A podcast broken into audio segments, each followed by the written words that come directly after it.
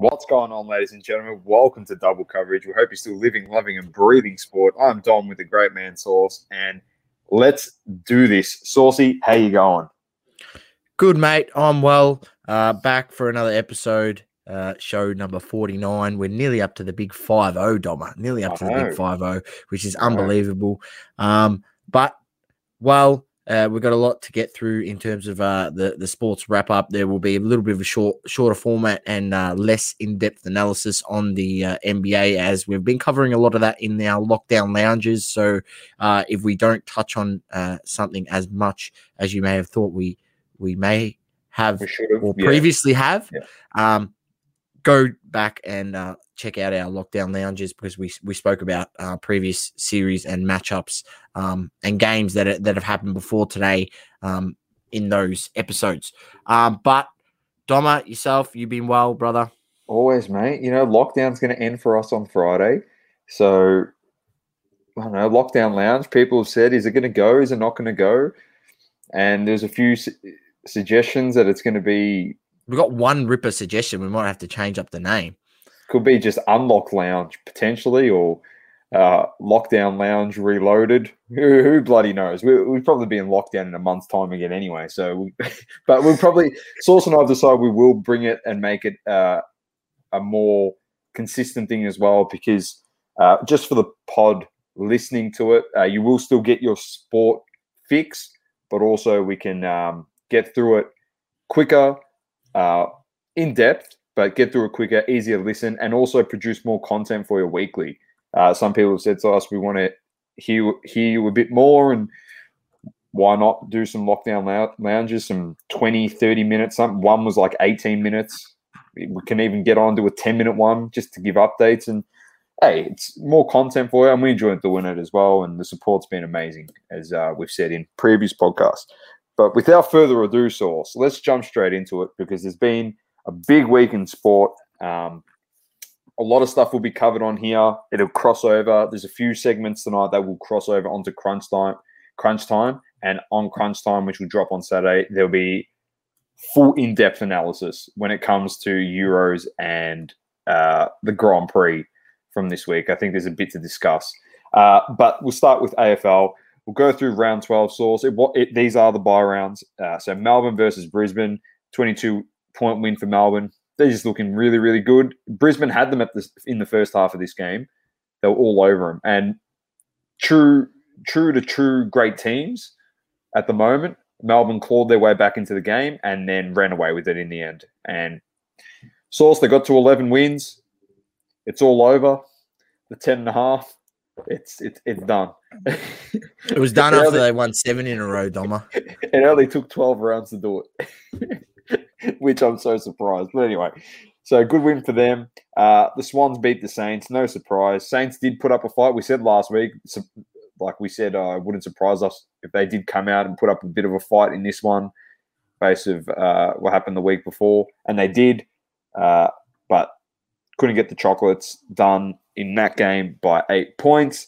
Then Collingwood upset the Crows in Adelaide by five points. Good win for the Pies. Yeah, you be didn't save Buckley though. Yeah, we'll get to that. Don't worry, we're going to get to that. Um, disappointing if you're an Adelaide fan, and disappointing if you're a footballer or any personnel a part of that football club. Uh, you would have thought they'd get the win in that, and clearly they didn't. Uh, then we had Carlton West Coast. I'm not going to say it. We gave our spiel on Carlton last week, and to be honest, West Coast took out half their bloody team due to injury, and they put in a few debutants, and they still uh, won this by uh, twenty-two points. So, Carlton fans, as we keep saying, go watch Blue Abroad. If you want to know how we feel, just imagine how a supporter feels, someone that actually goes to that football club. So, if you want a good indication of where Carlton's sitting, go watch uh, that channel and the content on there, because uh, it's, there's a good laugh. I can tell you with a few of them, as Saucy uh, has told us. Then we had Freo versus the Dogs. No-brainer. Dogs got that done, ninety-three to sixty-five. And then the last game of the round, your mob. I, I did tip you. You tipped yourselves. Uh, but Richmond got this done uh, by thirty-nine points. Yep. It's shut firmly. I've put the super glue on it. And um, look, we, we put up a good fight in the end, and we got bounced uh, in late in the, in the last quarter where they, they piled on a bunch of goals and ran away with it. Um, but, yeah, nonetheless, um, valiant effort, but Richmond's just too good. And, look, what, they've won two in a row now. They're going to start uh, ticking over, uh, hopefully, you know, get that form uh, going leading into the second half of the season and, and get right and cherry ripe for um, the, uh, you know, finals run, which is uh, what they seem to do every season. So uh, it'll be interesting to see how they go in the next few weeks. Uh, and they've got some players set to come back as well.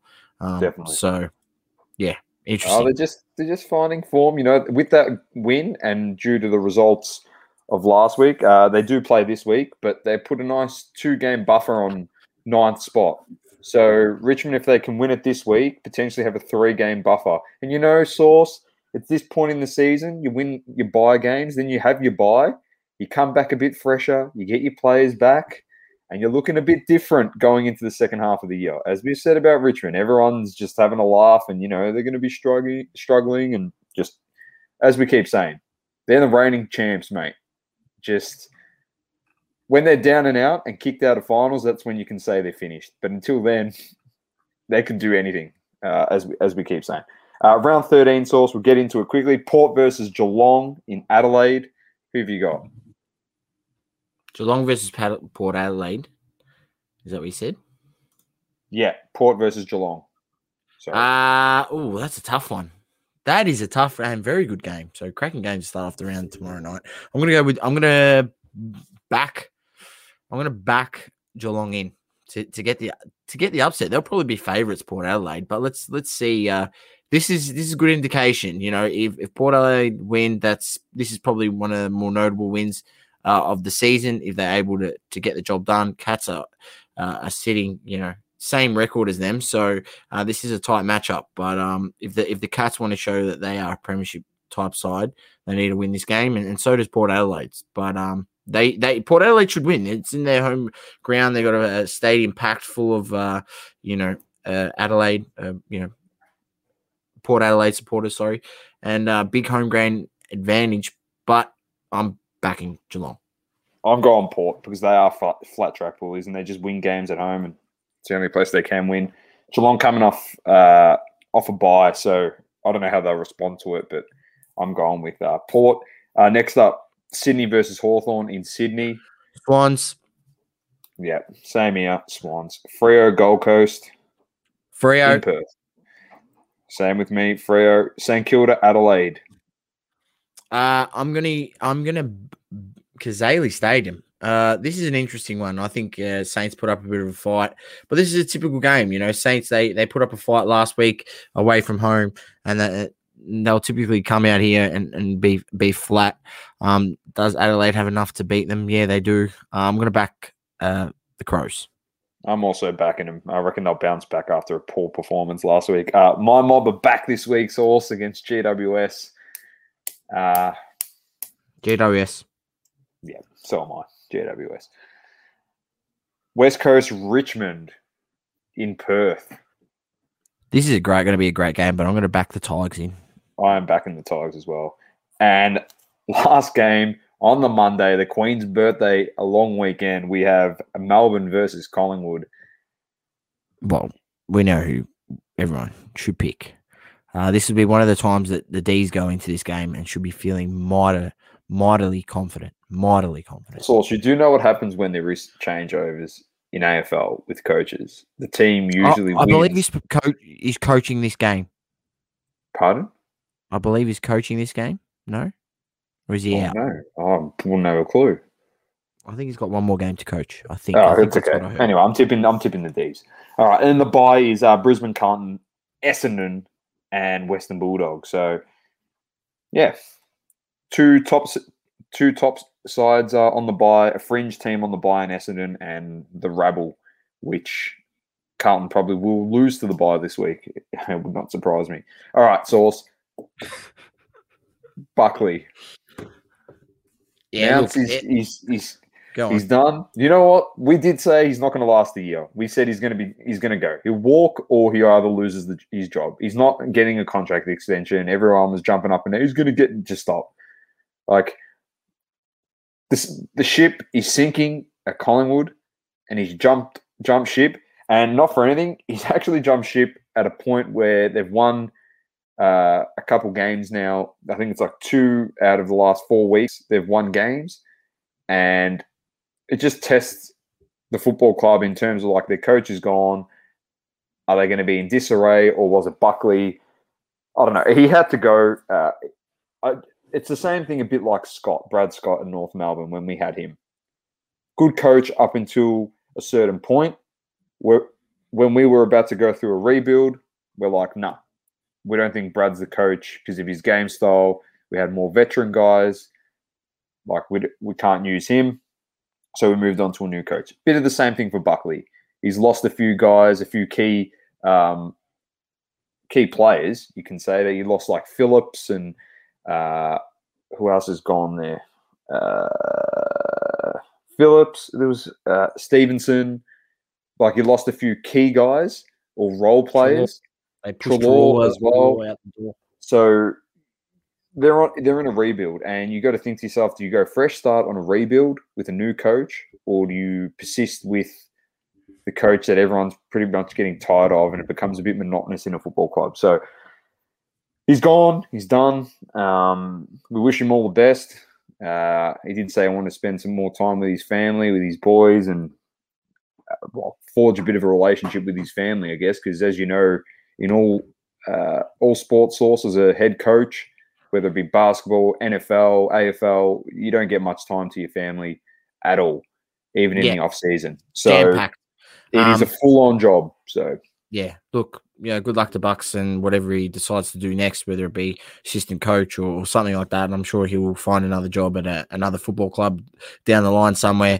Um, but yeah, it was a matter of time. We called it. Um, I'm inclined to think, you know, it, the way that they've portrayed this today uh, is that he's decided to leave. He's decided it's time. I feel it was, you know, Bucks, you either leave on your own. Uh, he got tapped on the shoulder and he said, "You're either leaving your own, or we're getting rid of you because yeah. you are not the next coach to take us into the next stage of uh, this football club, which is a rebuild and uh, finding new young talent to contest for flags in three to four years from now." Because um, let's be honest, you know, Collingwood's fallen off the wayside. Uh, this was a team that was, you know, top four material. They played in um, prelim, they made a grand final, um, but now they've just, you know, gone completely the other way, and they've got guys there that are on the way out. Pendles doesn't have, you know, side many bottom. seasons left. Side bottom, um, you know, some of their top talent uh, is on the back end of their career. Uh, it is time to look ahead to uh, potentially, you know, building young talent and, and rebuilding that list. Um, but yeah, look, good luck uh, to Bucks and whatever the future beholds. Done, Sauce. Very well said. Few people joining us. Adam, uh, imagine clashing the pod with State of Origin. Apologies. Uh, Joel, how you going? Renee, how you going? And Ant, how you going? There's um, no, there's no Victorian team in there. That's why. Sorry, yeah. sorry, Adam. It, should should it be should it be Queensland versus New South Wales, or should it just be Melbourne Storm versus Queensland and Melbourne Storm? But no, that's, I'm taking it too far. I'm just I'm just an idiot. Ignore me. Uh, all right, let's move on, Source. Uh, we, we do have some soccer, and we'll cover soccer, how we cover covered the E P L. Uh, we're going to go through the Euros. Uh, apologies, we're going to cover the Euros, how we covered the E P L and Champions League. So uh, it is starting this week. Uh, we're looking forward to it. Uh, Obviously, we missed out on it last year, and it's always good to get international talent together to compete in a tournament outside of the World Cup. And uh, very exciting time, Source. Very exciting. So I'll run through the games, and then I'm going to ask you for your tournament winner. All right. So Saturday, uh, opening opening up with uh, Wales. Oh no, sorry, with Turkey versus Italy. Uh, at the Stadio Olimpico in Rome, uh, Wales versus Switzerland. These are all the games that will be on before our next podcast. And Denmark, Finland, Belgium, Russia, England, Croatia, uh, Austria, Macedonia, Netherlands, Ukraine, Scotland, Czech Republic, Poland, Slovakia, Spain, Sweden, Hungary, Portugal. And then in the morning source of our pod, France versus Germany. That's uh, a great matchup. That's the big game right there. So that that uh, group there, I believe, what is it? Group uh, F. Yeah, I think Group F with France, uh, Germany, Hungary, and Portugal is an absolutely, uh, you know, feisty group.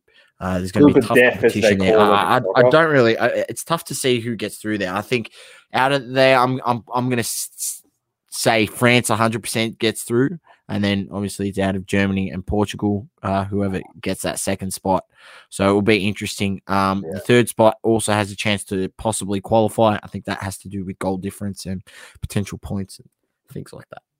Nice. All right, Sauce. So your prediction to take out the Euros twenty twenty-one. Who've you got? Um, yeah. Look, it's a tough one. Um, I'm going to say this. My my smoky prediction in terms of, you know, not not favoured uh, to win the tournament uh, would be Italy. I feel like their team is coming together. They've had guys in there that have had really good seasons and have had played consistent football. Um, and they've got a couple of young up and coming uh, players like Barella and um, Chiesa uh, is in there. So some some youth, which is what you need. Um, but I think. I, ge- I genuinely think that,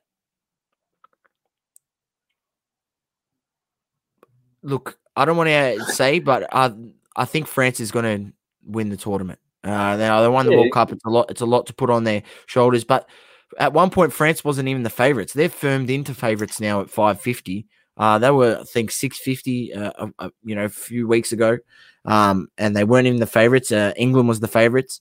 I'll I'll say this: England will not win the Euros. Uh, I can one hundred percent tell you confidently that they will not win. I, I don't see them uh, what getting makes it you done. Say that? What makes you say that though? Because they find a way to fail every time, every major tournament. Doesn't matter what players they have. They've had great teams in the past, and they've found a way to fail. So I'm not going to write against history. Yeah, history's there to be made to be broken. That's fine. England, you know, shut me up and, and go out there and win the tournament. But I'm going to sit here on the other side of the fence as a pundit and say you will not win the tournament. Um, now, I did make that prediction uh, uh, with the Nets, and I've uh, reneged on that. But it's a bit of a different story because uh, uh, they don't have a, a Kevin Durant on their on their side. But look, I think I don't think they can they can win. Everyone out there that's been saying that. I like Italy's chances, and they're my smoky pick. Um, but I think France has too much power, and they've just you just look at that side from front to back. They've just got quality all over. They just do. got quality all over. Um, so they've got guys that are in good form, you know, in good form uh, that, that were leading into this tournament. Obviously, Kante there, um, yeah, and then you got Pogba, who who was who played well for for United the back half of the season. Um, then Mbappe, uh, so he should be cherry ripe to go. Obviously, after his uh, injury issues uh, in the Champions League, so he should be ready to go. Um, but yeah, I'm going to say France, and, and that's not really going out on a limb, but I, I think that's you know definitely one.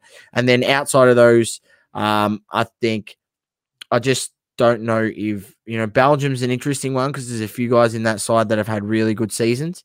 Um, Hazard, I don't know the situation there. I wouldn't expect him to play. He's been injured, you know, on and off for the last two years. Uh, there's a good chance that even if he is, does get up, he gets injured again during the tournament.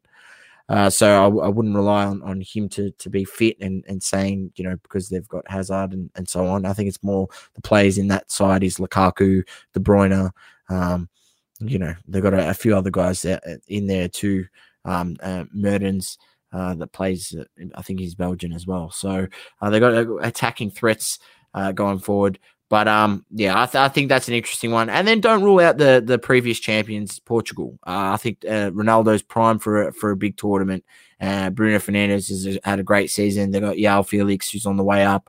So it's look, it's firming to be an absolute crack-a-doma. But I'm going to say France is my out and out pick, um, and Italy's my smoky pick. Um, the Euros is one interesting to watch. I think if you're looking towards the World Cup, um, the Euros, you'll find that teams who have done quite well in the Euros uh, this time round leading into the World Cup. They build chemistry and they do well in the World Cup. Uh, so, you know, previous World Cup winner, France, they did really well in the previous Euros. I think they made it to the semis and they lost uh, or made it to the final, one of the two, and they ended up going on to win the World Cup. So, uh, you know, these are tournaments that you'd be looking towards for teams to to, to play well and then potentially lead that form on into World Cups um, as an international side. But yourself, Doma, who's your tip? Well, you know, you know where I'm going now. By the way, Joel, uh, Italy does look good on my sauce. They're going to be my, my smoky. I reckon they got some good young kids coming through with, mixed with some experience. I reckon they'll show us something. Uh, us Italians here, obviously Australians, but Australian Italians, and you know that's our background, sauce and I, and even like Azzurro cards as well. Uh, we'll be looking forward to it, and we're hoping um, that we've uh, progressed from the the point where Balotelli was our main guy uh, in the Italian squad and we're relying on him. And uh, so ho- hopefully they do really well. But you know where I'm going, Source. You said England haven't got a Kevin Durant, and the team that I'm picking does have the Kevin Durant. So I'm clearly going with Portugal. Uh, not for the fact that... Back to back winners, that'd be massive. Not just for the fact of Ronaldo, for the fact of how this team has completely changed since two thousand eighteen in the last World Cup, completely changed, and how guys have come into form, and there's some absolute guns in this team now. Obviously, guys like Andre Silva is a, is a gun now, Portuguese player, Diogo Jota, uh, yeah, Felix, Ronaldo, do I need to say more on him? You got uh, Neves, uh, Renato Sanchez, uh, Bruno Fernandes, Bernardo Silva, Yeah, Matinho still going around, and then good the side. Back, that's what I'm saying. They they, yeah. they got quality. Joao Cancelo, Jose Fonte, Ruben Diaz. We saw what surely Pepe, Pepe still gets the call up, mate. We saw what he did. We saw what he did, mate, as the centre back, the bull, the brick wall for Porto I, I, in the I, Champions I, League. I'll be junior, surely he gets the call he up. He starts, and then they've got Rui Patricio uh, there as their keeper, so they've got a, a decent keeper as well. I'm telling you, Saul, I, I, I don't know. And you know what Ronaldo's like. Uh, obviously, they failed in the Serie A. And Ronaldo knows that he's running out of time. He knows. He's not stupid. He's one of the most self-aware guys when it comes to his legacy. He cares about his legacy so much. And he knows this time around that he's got a Euro. He got injured last time in that game, and they found a way to win. But this time around, Source... I reckon he's just going to be, he's fit and firing, he's ready to go. And they got literally the pieces around him that can actually help him win this, win the title, go back to back in Euros. And not for anything, the form of the, this team with the youngsters that they've had and how they're starting to come into some real, real prime in their career and the the football that they're playing. A lot of them are in that terms of that Mbappe type prime and that Doncic type prime, as we've discussed. It's like pre-prime dominance. They're killing it, and they haven't even hit that age yet. So they're only going to get better. Nine fifty so, on Sportsbet to win the lot, Portugal. How much? Nine fifty. Nine fifty. Uh, you know what? It's good odds. Very good odds. You got the gut. Italy's even. Italy's even. Italy was actually eleven dollars the other day, and they've come into eight fifty. And it's well, all got thing, to do. It's all got to do with yeah. their lead up games where they've been smashing teams. So um, you know, people have, have dropped in on them, and um, they've come in from eleven dollars, which I checked just the other day. So interesting. The thing that hurts Portugal, and there's the risk that you run, obviously, with picking them to win the whole thing, is that group that Source mentioned with Hungary, France, and Germany. That's the risk you run. Like, if Portugal loses that first game against Hungary, they're in a big trouble early. They need to win that game. Win their, that game, get some points on the board, and then try and beat the losing team out of that France and Germany game. Whoever loses that, they need to beat when they play them. So, or...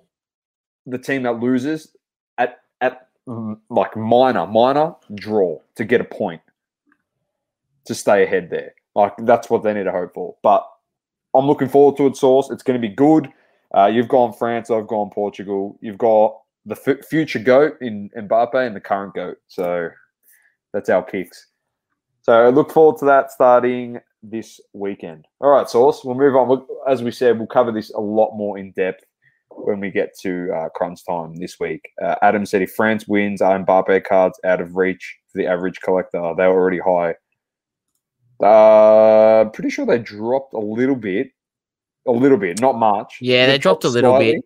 They dropped slightly. I mean, um, in the, the last uh, two weeks, his uh, Topps Chrome, twenty seventeen Topps Chrome Champions League, um, the base card, P S A ten, dropped down from, um, you know, sixteen hundred dollars down to thirteen hundred dollars. Um, and the last month, I think that's even dropped down a little bit more. It's down like eleven percent. So it, he dropped off a little bit after he's he's not getting knocked out in the Champions League. That's just that card specifically. Uh, the P S A nine variant didn't really drop too much, a little bit, twelve percent, eleven percent again. So it seems as though people realize that Mbappe is the next generational talent, that even the uh, the the getting kicked out of the Champions League didn't really affect his cards too much. Yeah, he dropped off, but he didn't, you know, sell off forty percent. Uh, or, or or less, which is what we've seen in some of the, you know, basketball cards. We've seen like LeBron cards down forty, fifty percent and K D cards down forty, fifty percent, which is just nuts, and he's still in the playoffs.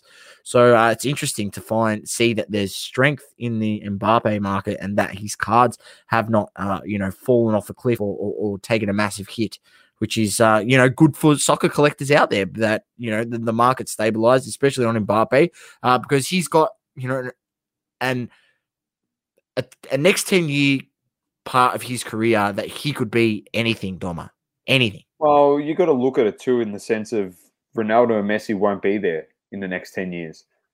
So two of the top dogs in two of the biggest teams are pretty much non-existent. I'm not saying Barca will be non like in terms of their presence in those teams will be non-existent because they'll retire within the next ten years. The thing that Mbappe has to be banking on is he's out and out the best player in the world, and he's literally going to be looking a bit the same as what Ronaldo's done to guys surrounding surrounding him in different leagues, uh, to the likes of, well, obviously Haaland, uh, Foden, uh, Mason Mount. Mason Mount's never going to be the best player in the world, but these young guys that everyone's got their eyes on, really.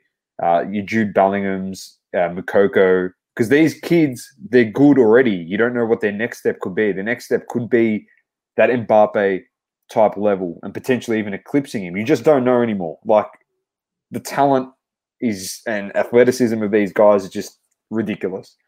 So there's a lot of hidden gems out there. Um, but I, I do think that a thirteen hundred dollars source, I, I look at Ronaldo and Messi, and I'll look at like their mega cracks cards and how expensive they are. And then I look at Mbappe, and then I still, like, it's not hobby buying advice. Take it as you will with a grain of salt or whatever you want. I just think he's that's cheap for Mbappe for a P S A ten. I just think that's cheap. This is a guy that's accomplished more. He's accomplished more than Ronaldo and Messi has already on the, on the like in, international stage already. He's already eclipsed them on that. So now all he has to do is just rack up literally three or four Ballon d'Ors, and you can make the argument he's better than them. What's to say he doesn't win another World Cup or Euros? What's to say that doesn't happen for him? There's a lot yeah, of young guys right. in that France team that are only going to get better, and there's upcoming kids coming into, like, French players that are, that are good. So... Yeah. Like, the world is his oyster. It's just, it's just how it plays out for him, I guess. And not for anything, sport is luck sometimes. And you just got to get the ball. It could be to bounce the right way, curl the, the other way. It doesn't, like, you never know in sport. You never, never know. Like, look at Greece. They won a Euro in two thousand four, for example. No one expected that to happen. They're still partying off it. No, yeah, but still, Sauce, like, that's a great achievement. No one expected that to happen. Yeah, it was great. Like, and in Champions Leagues, you don't expect Chelsea to win it this year. You thought, oh, yeah, th- they'll get knocked off. Didn't happen. They got the win. Man City were the favourite. Oh, they're a shoo-in. Anything can happen, Doma. Anything That's it, can happen. Sport. Uh, it's where dreams are made. Last one before we finish. Joel, I don't know if Ronaldo will ever retire. He seems like the competitive guy that will never want to quit. Yeah, that's fair enough. Yeah, he's the GOAT. he'll win a Ballon d'Or at like fifty. It'd be amazing. It'd be so good. All right, let's move on to F one source. Needless to say, it was off its head. Azerbaijan G P in Baku. This was crazy. Absolutely insane. The most exciting, controversial, uh, entertaining race we've had so far of the twenty twenty-one season by far. Hands down, uh, the best. Um, Leclerc started on pole. As you know, with Ferraris, they slow down after about ten laps, mate. It doesn't take that long for him to decline in, in speed. And he, he dropped off at the beginning. Uh, Leclerc, uh, Verstappen got in front. Hamilton was there uh, in second. And they, they were fighting for it. And then Checo Perez worked his way up. And they all stopped to pit. And it was a bit of a blunder type situation, again, you could say, for Mercedes in terms of their strategists. And uh, Hamilton came out behind Perez. And for how long do you reckon? So it was about twenty-five laps. They were fighting, literally fighting for that second position. And it got close on the D R S on the straight to within uh, two hundredth of a second. Uh, it just got really, really, really close. Uh, but then on the... Uh, there was a safety car on the thirty-second lap. Uh, we had a, a rear tyre blowout for Lance Stroll and the Aston Martin. Uh, now, pay attention to that. There was a rear tyre blowout that uh, Pirelli changed the uh, P S I on the tyres pre-race. It was a, a decision made by them, and that tyre blew uh, unexpectedly. Uh, the data didn't tell the team that, that it was going to happen, and it did. It was a pretty bad crash. Uh, lucky that he walked away all right. But we resume. Verstappen, obviously, off the safety car, guns it. Then, source, we get to lap forty-nine of fifty-one, and the same thing happens to Verstappen unexpectedly. Data didn't show anything on Red at Red Bull. His uh, back rear blew out while he was in front by about eight seconds. He goes into the barrier on the straight. Debris, car everywhere. Couldn't believe it, Doma. Couldn't believe it. Like, we were just uh, – we we got a group and we were chatting with some of the boys. Joel's in there. Adam's in there. Obviously, Azuro, Splash, Amp, Mast, um, Shane. Everyone's in there. Us. And we were just like in disbelief. We we're just like, well, what is happening? So they red flagged the session. Now, there's three ways it was going to go. There was going to be a rolling start. So at this point in time, Perez was second. So rolling start with Perez in first. Standing start in on uh, on the straight to start the race again off the lights. Or they red flag the entire race completely and they end it there. And if they ended it there, even though Jenno Verstappen crashed, he would have won the race and got the full points. But they decided, we'll clear the debris. There was still enough time left. There was enough light. The sun was shining there at Baku.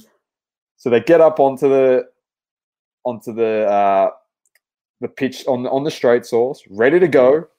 They're doing a standing start, not a rolling start. Checo Perez, and all of us in the group said to each other, "If it's a standing start, it's over." Hamilton gets him on the first corner, and he wins the race without a doubt. Uh, Hamilton just showed the pace there. Uh, and honestly, just he's technically gifted in that stuff. He's really good at overtaking, and he's just a gun. He just knows what he's doing. Also, we thought, source, because they rolled up. Well, they rolled up. To they, the, do a form, to, to they, they do a formation lap before they roll right. up. Then they rolled up, and they started, and they showed a front-on spot, and you had a Hamilton who was in second spot, second position, behind Perez, and you could see his car was smoking. Like visibly smoking a lot, right? He was, it, it looked like he was uh, heating up. Take it away, Doma. What happened so next? He was smoking everywhere. The brakes obviously were super duper hot, like crazy hot. Lights go out. We're all on the edge of our seat. Hamilton edges out Perez, and we've gone, oh my God, he's going to win it. He's gone to break into the first corner, source. And ladies and gents, and his front two tires locked up and he's literally just gone straight through into the emergency lane, off the track, into last position. It was unbelievable, Sauce. He's gone from he's gone from securing. How many points do you get for a second position, Doma? Eighteen. Eighteen points. And so he's gone from front, and back in front on the World Championship uh, standings because Verstappen's getting zero, a big fat donut. It was a, this zip. was a big mistake, Doma, because you Huge. could have taken him in front. You know, don't worry, just get the points because Verstappen was getting zero. This could be the difference come the end of the championship. This they we might look back on this Azerbaijan uh, Grand Prix and go, this is where Hamilton lost it because he could have just, you know, doesn't matter. Oh, I understand you wanted to win the race, but hey, Perez is not your challenger in terms of uh, world championship. It's it's it's Verstappen. He's getting zero points today. Let's just secure the points. And um and he was saying that on the radio before, so that's why I was baffled why he went so hard. But why his brakes locked up like that? Who knows? They were overheating. You could see it from from the front on shot before they uh, restarted the race. But it was just crazy stuff. We couldn't believe it. We couldn't believe well, it. I was jumping up and down. Everyone was losing their absolute marbles. Uh, it would have been good to just be with each other, see like our reactions. We were just going crazy. Uh, but that being said, Doma, we had we had guys finishing up there on, on the podium who, you know, uh, haven't been up there for a while as well. And then, you know, some guys who are familiar faces on the podium, but just uh, – you know, haven't had the, the right car to to get the job done and be able to get up there. But um, it was good to see some fresh faces up there. Definitely. So we had Perez winning it, Vettel in second, Gasly third, Leclerc fourth, Norris fifth, Alonso sixth, Sonoda seventh, Sainz eighth, Ricciardo ninth, Kimi Raikkonen in tenth, which is awesome. The World Championship is now Verstappen still on one hundred five, Hamilton still on one hundred one, Perez moves to third, sixty-nine points, Norris sixty-six, Leclerc fifty-two, Bottas forty-seven, did not even finish in the top ten.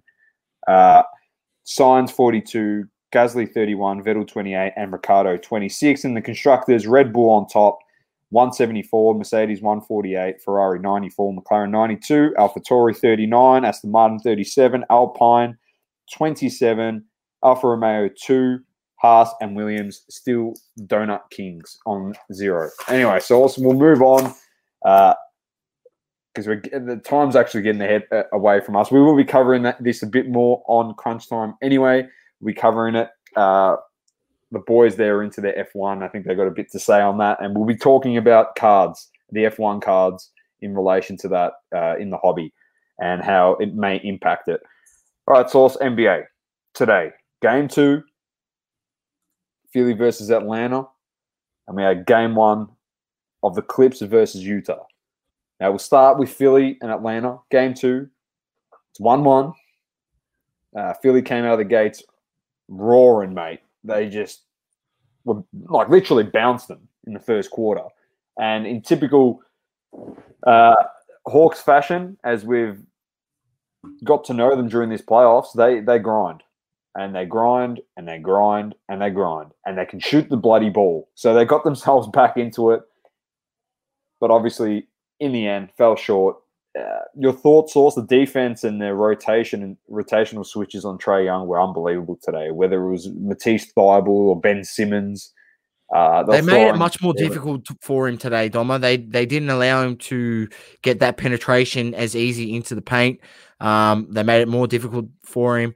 And um, it's what they need to do. They they can't make it it's so easy for the bloke to get to the free throw line. Uh, they they fouled him easily in the, in the last game, and, and it allows him to get his rhythm. So um, played a lot better today.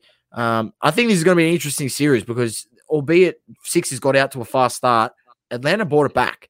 Um, and it wasn't until one man, Mister Shake and Bake Milton, came on. In the fourth quarter, uh, stayed ready. This is what it's all about. And we talk about it, Dom. We talk about it. Role players, the other guys, right? The other guys stepping up when they're called upon. Shake and Bake Milton uh, sat on the bench. I don't think he played in game one um, and nope. came out here, stayed ready. And I think he gave him fourteen or sixteen points in, fourteen, in the fourth quarter. Shot four or five from three. eighty percent Four or five from three. three. There you go. And he, he gave him fourteen points all in the fourth. He didn't play the whole first half, Doma. He was just dropping bombs. And mind you, Philly didn't score one bench point in the first half of basketball. That's probably why Doc Rivers cracked the shits. Is like, well, I'm going to give the other guys on the bench a go, because it doesn't seem like the bench guys who I've put in there want to actually, you know, put some points on the board and make an impact. Well, he's one, he's one more minute, Sauce, after that performance. For sure, for sure. Um, so, look, must it was a must-win by Sixers. Good to get the job done. They ended up winning convincingly. Let's see what they can do going uh, back to Atlanta. Joel Embiid, which we mentioned in a previous Lockdown Lounge, uh, we thought we were a bit worried about his injury. He looked very good today, recovering on defense, breaking up lobs, uh, blocking shots, rebounding hard, uh, you know, doing it all, hitting threes, jumpers. It just looked like the the JoJo that we know. And, um, look, I'm excited. I'm excited. This is going to be a great series. And I just, I'm excited for Trae Young too, because it seems it's to so be hard, that this guy – He, this is the moments he lives for. So let's see how he turns it on back at home for the next two. Um, if I'm Trae Young and the Hawks, these are two must-win games. Um, I think you don't want this going to a game seven. Uh, they want to try to round this out in six games. If it goes to a game seven, I'm calling uh, the Sixers, obviously with their previous playoff experience um, in there. So I think they'll have enough there, but I'm still backing the Sixers to take out this series. Uh, after what I've seen today, where they were they able to uh, they scored inside at will, and then they were able to hit threes, uh, getting Seth Curry involved. He was good, so it was all round good uh, game for the Sixers. one hundred percent, completely agree. And needless to say, you know how Sauce and I do feel about Joel Embiid on this show, and we've said it countless times. So we're going to make an effort not to say it again this week. So you know how we feel about him. Just turn the television on, get your popcorn, sit back and just enjoy how good of a basketball player this guy actually is. He's a he's a monster. He's entertaining, Sauce. Needless yeah. to say, he had a bit of a brain fight at one stage in this game. We thought he was going to be kicked I, out I of thought he was going to get ejected, and uh, that no, was going to be straight the Lemon of the week right there, but he one hundred percent saved himself the Lemon of the week. He did save himself. Next up, we had Clips versus Jazz in what looks like is going to be a super competitive series. Super. So, let it off, Sauce. You got through all this. Uh, I missed the pretty much the end of this game, unfortunately, which it looked like it came down to the wire and was pretty good. Yeah, it came down to the wire. Um, very interesting game. There's what look, well done to the Jazz. Uh, Mike Conley uh, didn't play, hamstring injury. Is he back for the next game? They think he he may be back. It's not. It's it's possibility. Uh, they're not. It's not a hundred percent. Um, so we'll see there. I understand they were missing Conley. Uh, but there's one thing notable here that that sticks out. Um, there's two things. Sorry, Kawhi Leonard five of, uh, nine of nineteen uh, from the field and only twenty-three points. Um, and then on the flip side, you got Donovan Mitchell uh, sixteen of thirty from the field and forty-five points, and the Jazz win by three. So uh, Donovan Mitchell has gone off for a forty-five-point bomb, and they've only won by three. Uh, Kawhi Leonard has had an absolutely atrocious game, scored twenty-three points only, uh, shot nine of nineteen from the field. And, uh, you know, we know, we know what we, ho- we hold Kawhi to high standards because we've seen what he's done in the past. So this for Kawhi, albeit was an above-average game. It wasn't the elite standard of game that's going to get you the wins, especially on the road in Utah, where it's a very, very, very tough place to win. Uh, one of the hardest buildings to walk into. Uh, we know all the stories. Uh, the fans there are just bananas. So it's and it was a packed stadium today. So it's worrying signs for the Jazz, I'm saying. Um, if I'm the Clippers, I'm walking away from this game going, you know what? We didn't play our best. And we only lost by three. I mean, our best player had an off night. He he didn't play elite. Um, so, I mean, Paul George, once again, uh, playoff potato, showing up big uh, when it counted. Uh, four of seventeen from the field. Say that again. Four of seventeen from the field. The only thing that saved him was getting to the free throw line ten times. Um, albeit he, he was better in, in the last series. He was very, very average today, uh, jacking up threes and, and, and struggling to hit them. Um, and look, he, he did get one big – he got a big three down the stretch when it was six points and got it back to three points. They were able to get the stop on the other end. They went down and um, then they weren't able to put up the three or, or, or, or you know, try hit a game-winning shot. did baffle me why they didn't call a timeout, because they rebounded the ball with fifteen or fifteen or twelve seconds left on the clock. Why they didn't call a timeout, advance the ball, draw something up, and try to get a, a wide open shot. Uh, they just let it play out, and it, it, you know, it didn't work out for them. So uh, I, I sort of put that last twenty seconds or that last ten seconds on Coach Lou. I think Coach Lou should have called a timeout there, drawn something up, and you live and die with the results, uh, with the set play, rather than just trying to dribble it out. And then uh, what ended up happening is uh, Marcus Morris ended up getting blocked by uh, uh, Rudy Coverd, and uh, that's it. Uh, it was game over. Done. So it, it'll be an interesting series, as we said. It potentially could go to six or seven uh, in the in the long run. Next up, tomorrow, we do have Denver versus Phoenix in game two, so stay tuned for that. And big props up to uh, Nikola Jokic, who got awarded the uh, M V P uh, for the season. And if there was any games which we didn't cover, go back and have a look through Lockdown Lounges, where we talked about a lot of these games in depth, uh, Bucks, Nets, and also, you know, the previous series in Clippers and um, the Mavs, the roundup from game seven. So uh, if you want to hear me talk about uh, tune in. Batman and Alfred, you can go listen to the uh, Dallas Mavericks recaps. If you and, want to hear me, and, and, and in the last Lockdown Lounge, where I uh, go on record saying that the Nets are winning the championship, so I'll just put it on the record fair, officially yeah. on the Double Coverage uh, podcast that the Nets are taking it all. Bar health, uh, they're winning everything. I just can't see them getting beaten by anyone. Done. All right, Sauce. Let's move on. Uh, there is a massive, and I mean massive, card on the horizon for this week for the U F C. So I want you to run through it. Uh, was there a card this week, actually, first of all? Well, yeah, so there was a card. So I'll, I'll just bring I'll just bring up the, uh, the and card. Then we got the big one. So we had, I'll run through the main card, as I usually do. Uh, women flyweight division had Monta Del Rosa uh, K O in the second round over Ariana Lipsic. And the middleweight division, you had Gregory Rodriguez uh, defeating uh, Dusko Todorovic, uh, third-round decision. Welterweight, you had Santiago Ponzinibbio defeated Miguel Baeza in third-round decision. In the middleweight, you had Roman Dolidze defeating Loreno Storopoli in third-round decision. And the heavyweight uh, co-main event, Marcin Tybura uh, knocked out Walt Harris in the first round. And in the heavyweight division, you had Jarinzo Rosinku, which I did say would get the win last week, and he K O'd Augusto Sakai in the first round. Uh, Rosinku is is a monster. He's an up-and-comer in that heavyweight division. Um, I will just have a quick look at the, the um, fights, and you had Rosinku uh, is in sixth position. He's up-and-coming, uh, I believe. I will check out his last results. I think he's won his last four fights now, I believe. His last loss was to Ngannou, right? He got knocked out in the first twenty seconds. Probably, you know, a bit embarrassed with that situation, but we've seen what Ngannou is, has been a beast. Uh, he's won his last three fights since then. So he's up and coming. He's sitting sixth on the rankings. Um, so it will be interesting to to see the build up there. Marcin Tybura, with that win over Walt Harris, sees him jump three spots and sees Walt Harris drop back down three spots, which is, uh, you know, unfortunate for Walt. But other than that, that was a good card, Doma, because there are two main event yeah. fights. There was two big K Os in the first round. Uh, we always say the heavyweights, they throw hammers, and we've seen it firsthand on the weekend.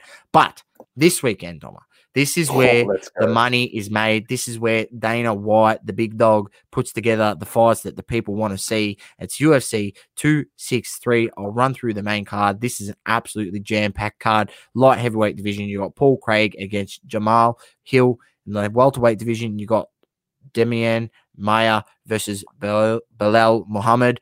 Um, this is a good fight. I expect Belal Muhammad to, to get the win.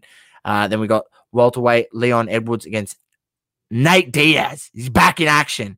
Nate motherfucking Diaz is back, right? That's what we want to see. The man, he's the one of the most entertaining fighters there is out there. This is going to be a great fight. Leon Edwards, great record, eighteen and three. Uh, Nate Diaz, in terms of a, a professional M M A record, it's actually he's actually twenty-one and twelve.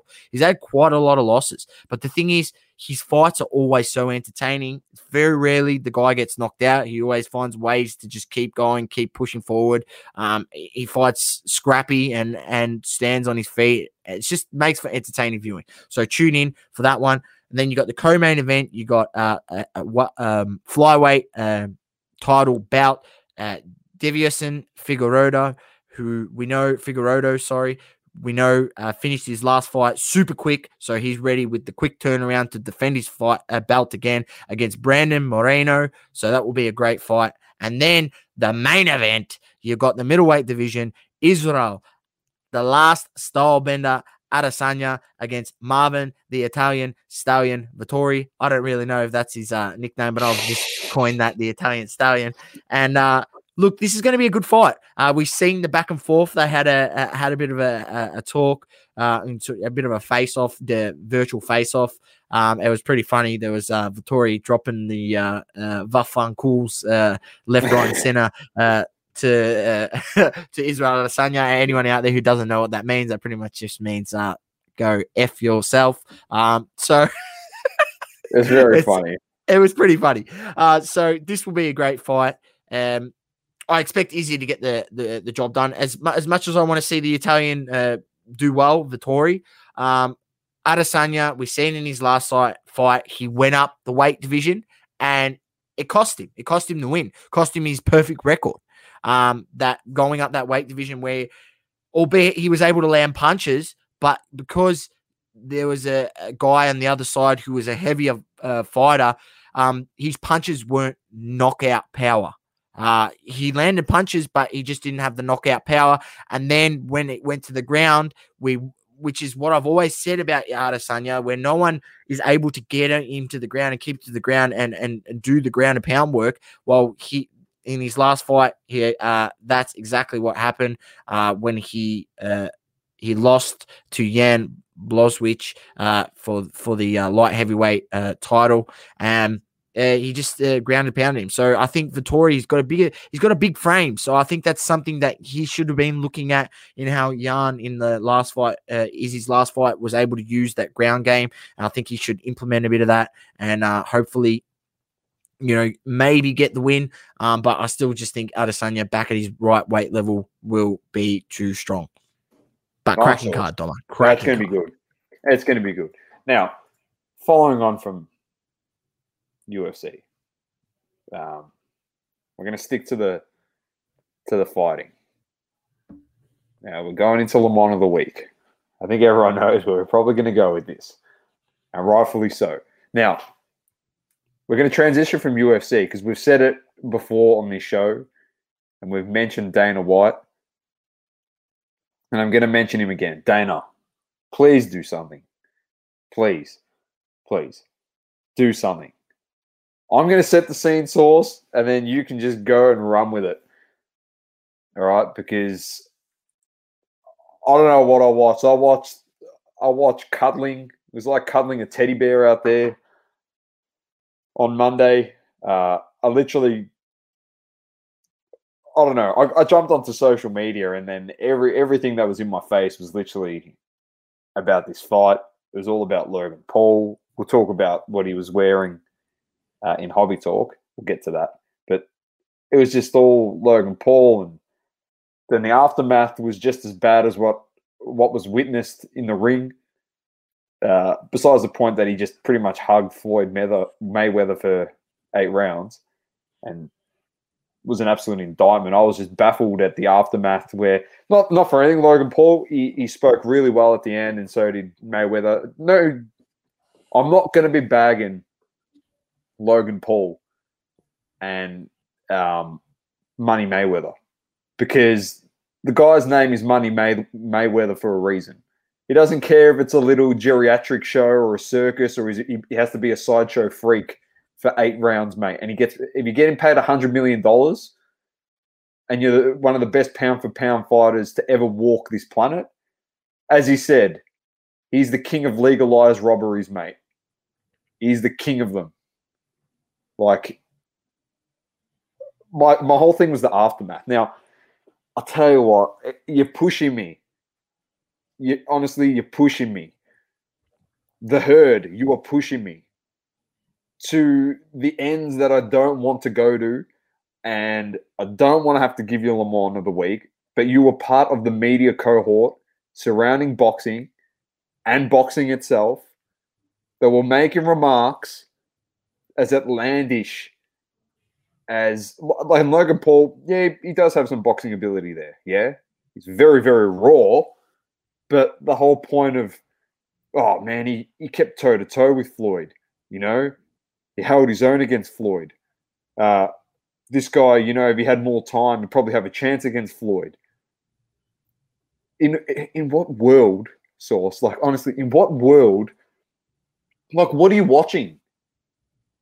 At least when you praise Pulisic, at least Pulisic has ability in America to dominate. Like, this guy is a, a YouTuber, and no disregard and disrespect to Logan Paul, because the empire he's built is like A one.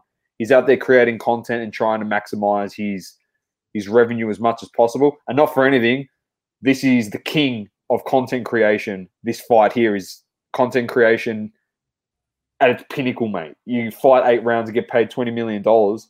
Uh, yes, please. And not for anything, Floyd Mayweather did nothing for eight rounds. Pretty much just kept his hands up and walked around. Yeah, he threw a couple of punches. He let Logan hit him a couple of times. Yeah, whatever. They hugged each other for ninety-five percent of this fight, Sauce, which was nice. You know, nice and intimate, up and close, cuddling each other. They could have stayed home and did that, mate. You didn't have to televise them hugging each other for eight rounds. So you know what I did last night, Sauce? You know what I did? To put into perspective the media and the... and just the outright stupidity of uh, pundits out there, and even boxing, people in boxing. Like, you should be ashamed of yourself. So, giving these just outlandish reviews of Logan Paul potentially could have beaten him, you know, and he won a few rounds. And I went back, Sauce, and I grabbed Floyd Mayweather, went back in the time machine, and I went to another fight that was set up in the same sort of promotion, not in terms of uh, under the lights of what the, the previous production was, in the McGregor versus Mayweather fight. They had a world tour of just uh, talking shit to each other, obviously, and then they had the big main event fight. Now, I'm going to bring you back to that, because you know what I watched in that fight, Sauce? I watched a, a fighter against a boxer. I didn't watch a YouTuber against a boxer. And you know what I noticed, Sauce? Immediately... and not for anything, going into that fight, I didn't think that McGregor had a chance. The only way I thought McGregor had a chance was Floyd gets a big cocky, throws something, and then he gets that big left hook, left uh, straight that uh, McGregor has, and he hits him on the chin with all his power on a one lucky shot, and he knocks him out. Only way that McGregor was beating him. You know what I noticed, Sauce, when I watched McGregor and, and uh, Mayweather? Mayweather actually tried in a few rounds to at least thirty percent of his capability. He was throwing punches, throwing combos, ducking and weaving, doing all this stuff. Literally engaged McGregor. McGregor was throwing punches, doing this, all this stuff. Mayweather didn't try. He used like five percent of his boxing ability in this. He's just like, I'm here for eight rounds to get paid one hundred million dollars. It's an exhibition fight. As long as I don't lose it, who gives a crap? It's an indictment on boxing. The Le Mans of the week is going to go to boxing in general, and everyone around boxing that thought that Logan Paul had even the slightest chance of winning this fight. What is bo- boxing becoming, Sauce? I-, I said to you, if we want to see these this type of crap, go watch the W W E. That's en- at least an entertaining. And the sad and harsh reality behind it, and it's fact, is these W W E superstars, I'm giving credit to them, they grind three hundred sixty-five days a year, and they ain't getting paid twenty million dollars, one hundred million dollars for twenty-four minutes of fighting. Never. It's a disgrace, Doma. It's a disgrace. To put that into perspective, Khabib Nurmagomedov, the U F C fighter, in his whole career made fifteen million dollars. And people say, oh, but endorsements. I don't care about endorsements. We're talking about the pay packet they get off the fight. That's what we're talking about. Like, and it's become it's become a circus. It has become because- a circus, Tom. And I'll tell you one thing, Doma. Ladies and gents, the reason why he's been talking on the fight, because he actually watched the fight. Me, when Doma asked me, are you going to watch the fight? I said, Dom, I've got better things to do than watch this rubbish. This is a waste of time. to tune in and waste my time watching something that is completely fabricated for money. Completely fabricated for money. And anyone out there who went and bought that thriller pay-per-view, you should be ashamed as well, because you are putting money in these guys' pockets. There are no offense to, to, to Money Mayweather, no offense to, to Logan Paul. You know, you, you're just there to make money, and you've done it well. But you're putting more money in these guys' pockets. They don't really need it. Let's be honest. Mayweather's got that much money. He wipes his ass with a one hundred dollar bill, right? Logan Paul the same. That is a disgrace to the sport of boxing. It is a disgrace to other professional fighters. I feel sorry for fighters who put in their hard uh, uh, years of work and, you know, actually go into serious fights where they could genuinely get hurt, because let's be honest, this fight was a joke, and get paid one, maybe one-tenth the amount that, that uh, Logan Paul got paid. I, and then you, before, Mayweather yeah. on the flip side, maybe one one-hundredth. And now, like, before you do give the shout-out to them and give it to them, I just want to compare this to something hobby-related, all right? So people that listen to this, I know people that listen to this know what I'm talking about. And I never spoke about it, and Source never spoke about it, all right? But you're going to know our true feelings. You'll get the hint when I say it. When Logan Paul came out and said, oh, we're advocating for fighters to get more money, why are you the advocate? Why is the YouTuber the advocate? If I was watching Mayweather versus Canelo and saying, oh, you know what, we should be fighting for fighters to get more money in their pocket, you know, and we'll make a big thing out of it. We'll have a proper fight, you know, we'll have undercard where we have decent fighters, you know, up and comers, you know, actual professional amateur fighters. Yeah. And we want to showcase their talents. And then it's Canelo versus Mayweather, not Mayweather versus Logan Paul. How is Logan Paul, a content creator, advocating for fighters?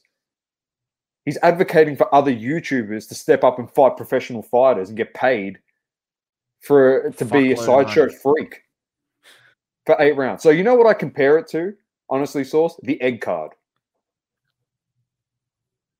The egg card was meant to be advocate for people in the hobby. It was a shamble, and it was a disgrace to the hobby, in my opinion. I thought we'll Just give him like back to the kids with the egg card. When we give him back to the kids, where's the egg card gone now? No one talks about it. Everyone laughs about it now. So you had a general movement behind it. You wanted to help the kids and you wanted to donate it to charities and do all this stuff. What happened? Disappeared. You didn't what advocate happened? for shit. You advocated for yourself. It's called pump and dump. That's what you did. And the same things happen here. He, Logan Paul hasn't advocated for um, for other fighters. He's advocated for himself. And it's all a lead-up, Source. It's all a sequential timeline of events. And you look at it, K S I versus Logan Paul. At least it was YouTuber against YouTuber and cult followings, whatever. Then it went Jake Paul, because he knocked out Nate Robinson, fought Ben Askren. Yeah, so Jake Paul, who actually can box, I'll give him credit. He can actually box. He's not like the greatest ever, but he can he can actually box. It would have been much more interesting to see Jake Paul fight Mayweather than Logan Paul. But he fought Ben Askren, knocked him out. Then we've got this that just happened on Monday. And then we've got Tyron Woodley fighting against Jake Paul next. That's already confirmed. And it wouldn't Look, surprise at, at me. At least at least Tyron Woodley's going to make a lot more money than he ever going to make in the U F C. Yeah, I know, Source, but this is what I'm saying. Like, is this what we're doing now? We're going to branch off and make a whole new type well, of Well, this is what I'm saying. The whole sport is a shambles. I don't know what's going on. The whole Dana, listen, Dana. I know you don't, Dana, please. I'm not going to say the whole sport, but a section of the sport is a shambles, because there are some promotions out there that are running really good stuff. But so, Source, over to you. Just give it to them. Light them up. Uh, for that, and for the whole shambles that you know we're allowing this rubbish to come into boxing, and people are eating it up to the point where they're getting paid a lot of money on these pay-per-views. Uh, to all the people out there that bought the pay-per-view, this is to you, to all the uh, people out there that are accepting this come this rubbish coming into boxing and taking over this great sport that has seen uh, many champions come and go. You for that this week, uh, that is the lemon of the week. Terrible sauce. I can't believe it. Oh, what has it come to? Oh, anyway, let, let's move on. Uh, we might as well just get it done and dusted now and get it out of the way, all right? So, so then we don't have to talk about this crap anymore for the rest of the show. But Logan Paul, uh, we're at, into hobby talk now, and this is hobby related. So Logan Paul walks out with a B G S ten uh, first edition Charizard around his neck as he's a uh, bit of bling. Uh, pop four, I believe, source or pop three on that card. Pop three. Pop three. Uh, got asked about it post-fight. Uh, all the memes, you'll see them out there, everyone just doctoring that and doing their own little thing, which is very entertaining, to be honest. Uh, but he said in a post-fight interview, now, you know, I'm going to be a bit excited about Logan Paul saying this because, source, what did we say? It's going to be a million-dollar card. Now, the card's probably not worth a million dollars, but the fact that Logan Paul's saying that it's worth a million dollars, it's probably going to get to a million dollars now. So he came out and he said this this Zard was um, worth a million bucks. Someone asked him, a reporter asked him, what's that worth? Uh, and it was funny. It got all eyes back onto cards. Logan Paul is a big advocate for trading cards, and props to him. Like, I got respect for the guy. I just wasn't happy about the fight in terms of what it was promoting, really. But I respect him as a content creator and everything that he's worked hard to achieve. I really do. And uh, he's been massive for Pokemon. He's gone quiet. And everyone was like, where's Logan gone? Obviously, we've seen a few things with him and golden auctions. And uh, he just went very quiet. And then all of a sudden, he's walked out with his Zard and he's back onto trading cards just like that, becoming a big advocate and promoting it as much as possible, whether it's for his financial gain or not. But would not surprise me um, with Pokemon getting a bit of a run-up and him putting out some more content behind it. Would not surprise me. It was pretty so, funny that it was a B G S ten Doma, and uh, he uh, teamed up with uh, obviously P S A to get his uh, break cards quickly graded, uh, and then he's rolled out with the B G S ten, which we know is far superior to a, a P S A ten. B G S far is back now. Superior. There's your marketing. It's all over. They're back. That's all they needed. Do you know what was funny? I seen a comment that, uh, you know, there was a, a post out there on Instagram and someone wrote a, co- a comment, uh, something about, oh, B G S, maybe they've gotten on top of the marketing. I'm like, yeah, I highly doubt it. I think this is just by fluke that uh, um, Logan has decided to pull out the B G S ten instead of the P S A ten. Legit. But I don't know. It was good. It was good to see. It was. It's a sick card. Uh, it really is. In a nice slab, and it's low pop, and that's what everyone's talking about at the moment, Source. Low pop cards, considering the market's gone down a fair bit. So everyone's like, oh, we'll go and try and collect low pop cards and uh, numbered low pop cards and try and slab them up, get them raw. It's the way the market's going at the moment with the dip, um, and that's the trend. So it was just funny he's come out with a low pop card that has seen struggling prices on it in, the, in recent months, obviously a decline in it. And then because of its pop report, he's come out and said it's worth a, a milli. Literally, straight off the bat, it's worth a million dollars. And the funny thing is, we say it's a million dollars, but that's U S D. So Source is probably, if we convert it, one point two mil, if we're talking our dollars. So it'll far eclipse what we re- originally pre- uh, predicted. We said it'd get to a million Australian, but there you go, potentially one point two. So good stuff there by Logan to put that out. Source, blockchain boys. Let's get into it. Bit of a different flavour to it this week. Uh, it's an all-college affair for blockchain boys on uh, the Panini blockchain store. Run through it, because some of these, the patches are sick. Trevor Lawrence, immaculate. Uh, as we know, these are all one-on-one. Zach Wilson, collegiate patch. Um... On card, uh, Trey Lance, collegiate patch on card again. Um, these are all on card, so which is good, which is what we want to see with the one of ones, Doma. Uh, Jameer Chase, collegiate patch. Uh, Travis Entine, uh, Entine Junior, uh, one oh one collegiate patch. The Rashad, Rashad Bateman, one oh one collegiate patch. And then the Terrence Marshall one oh one collegiate patch. Out of Immaculate, all of these cards, we'll click in and have a closer look at the uh, Trevor Lawrence, the number one bad boy here. That that is a sick patch. And I'll tell you what, his auto is uh, better than Fair some enough. of the ones we've seen. Better than some of the ones we've seen. So uh, that is Blockchain Boys for this week. I got a question about that source. I got to I got to ask it because it's like, you know, it's the hobby and you got to ask these questions. Is it a one-on-one R P A of these guys as college players? Because as we know, uh, some Trevor Lawrence cards and stuff have come out. But is it an R P A or the R RC logo? Sorry, I should rephrase that. Is the R C logo then not going to be on the N F L cards now because it's on their college cards? No, most definitely is going to be on there. No, no, I'm just being a smart ass. But it's funny how they put an R the R C logo on the card. Yeah, it is funny. Probably to bump saying. it up. Yeah, that's what I'm saying. It's an R C college card. That's the way you got to look at it. I, I, yeah. don't, I don't know. It's just, yeah. Because you know what it's like. Oh, that's the first R rookie card. So technically. Yeah, I understand R C people's perception, but it's well, just. Patrick Bamford it, it, got an R C at thirty years old, so.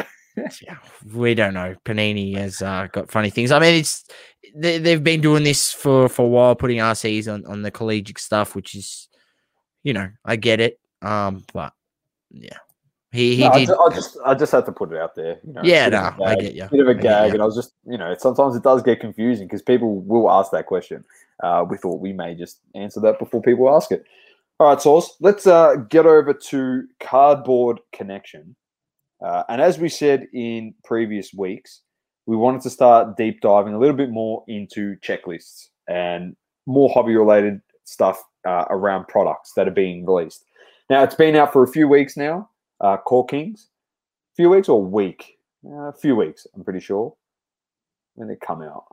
Was it two weeks ago, Sauce? May twenty-sixth. Yeah, two weeks ago, week and a half.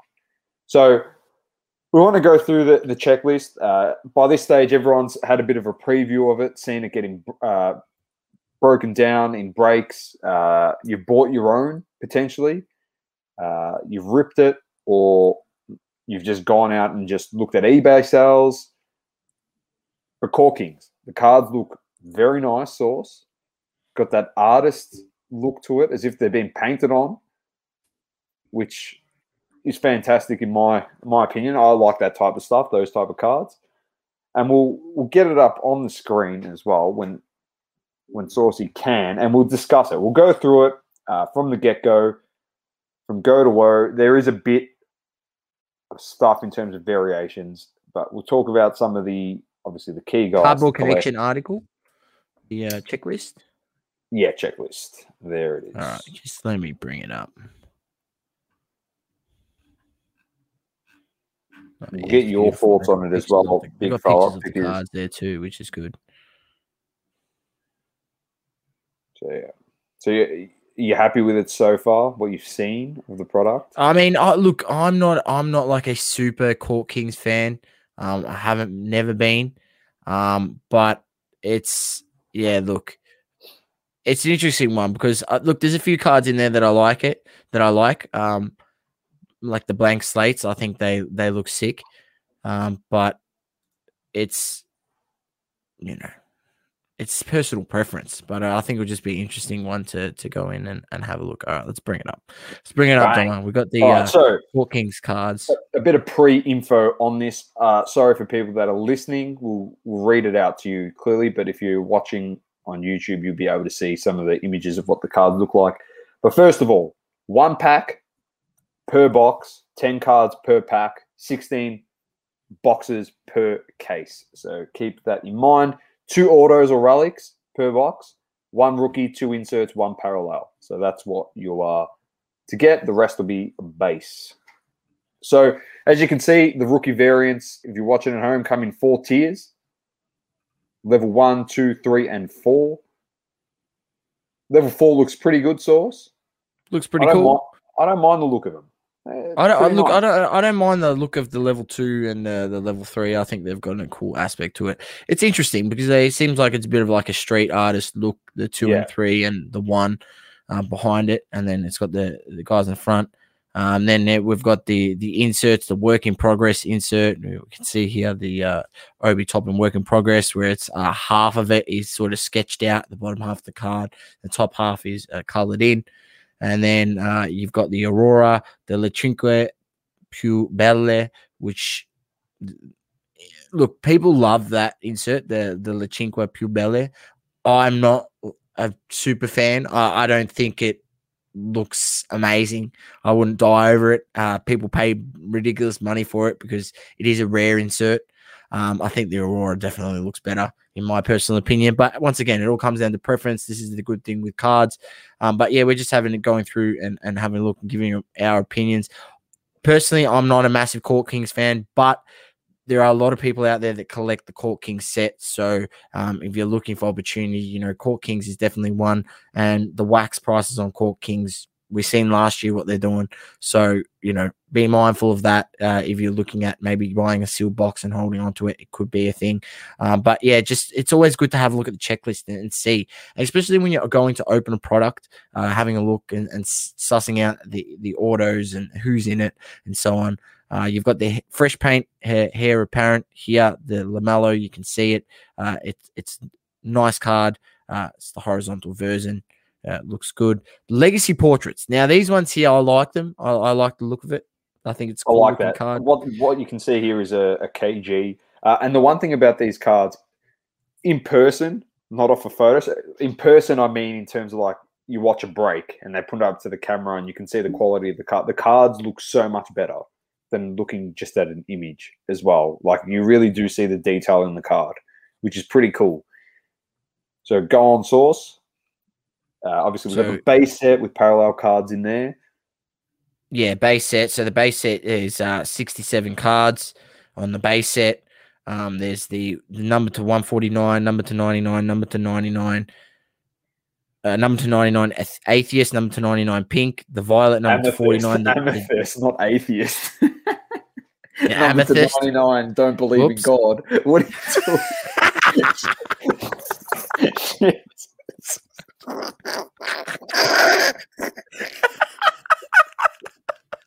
Amethyst.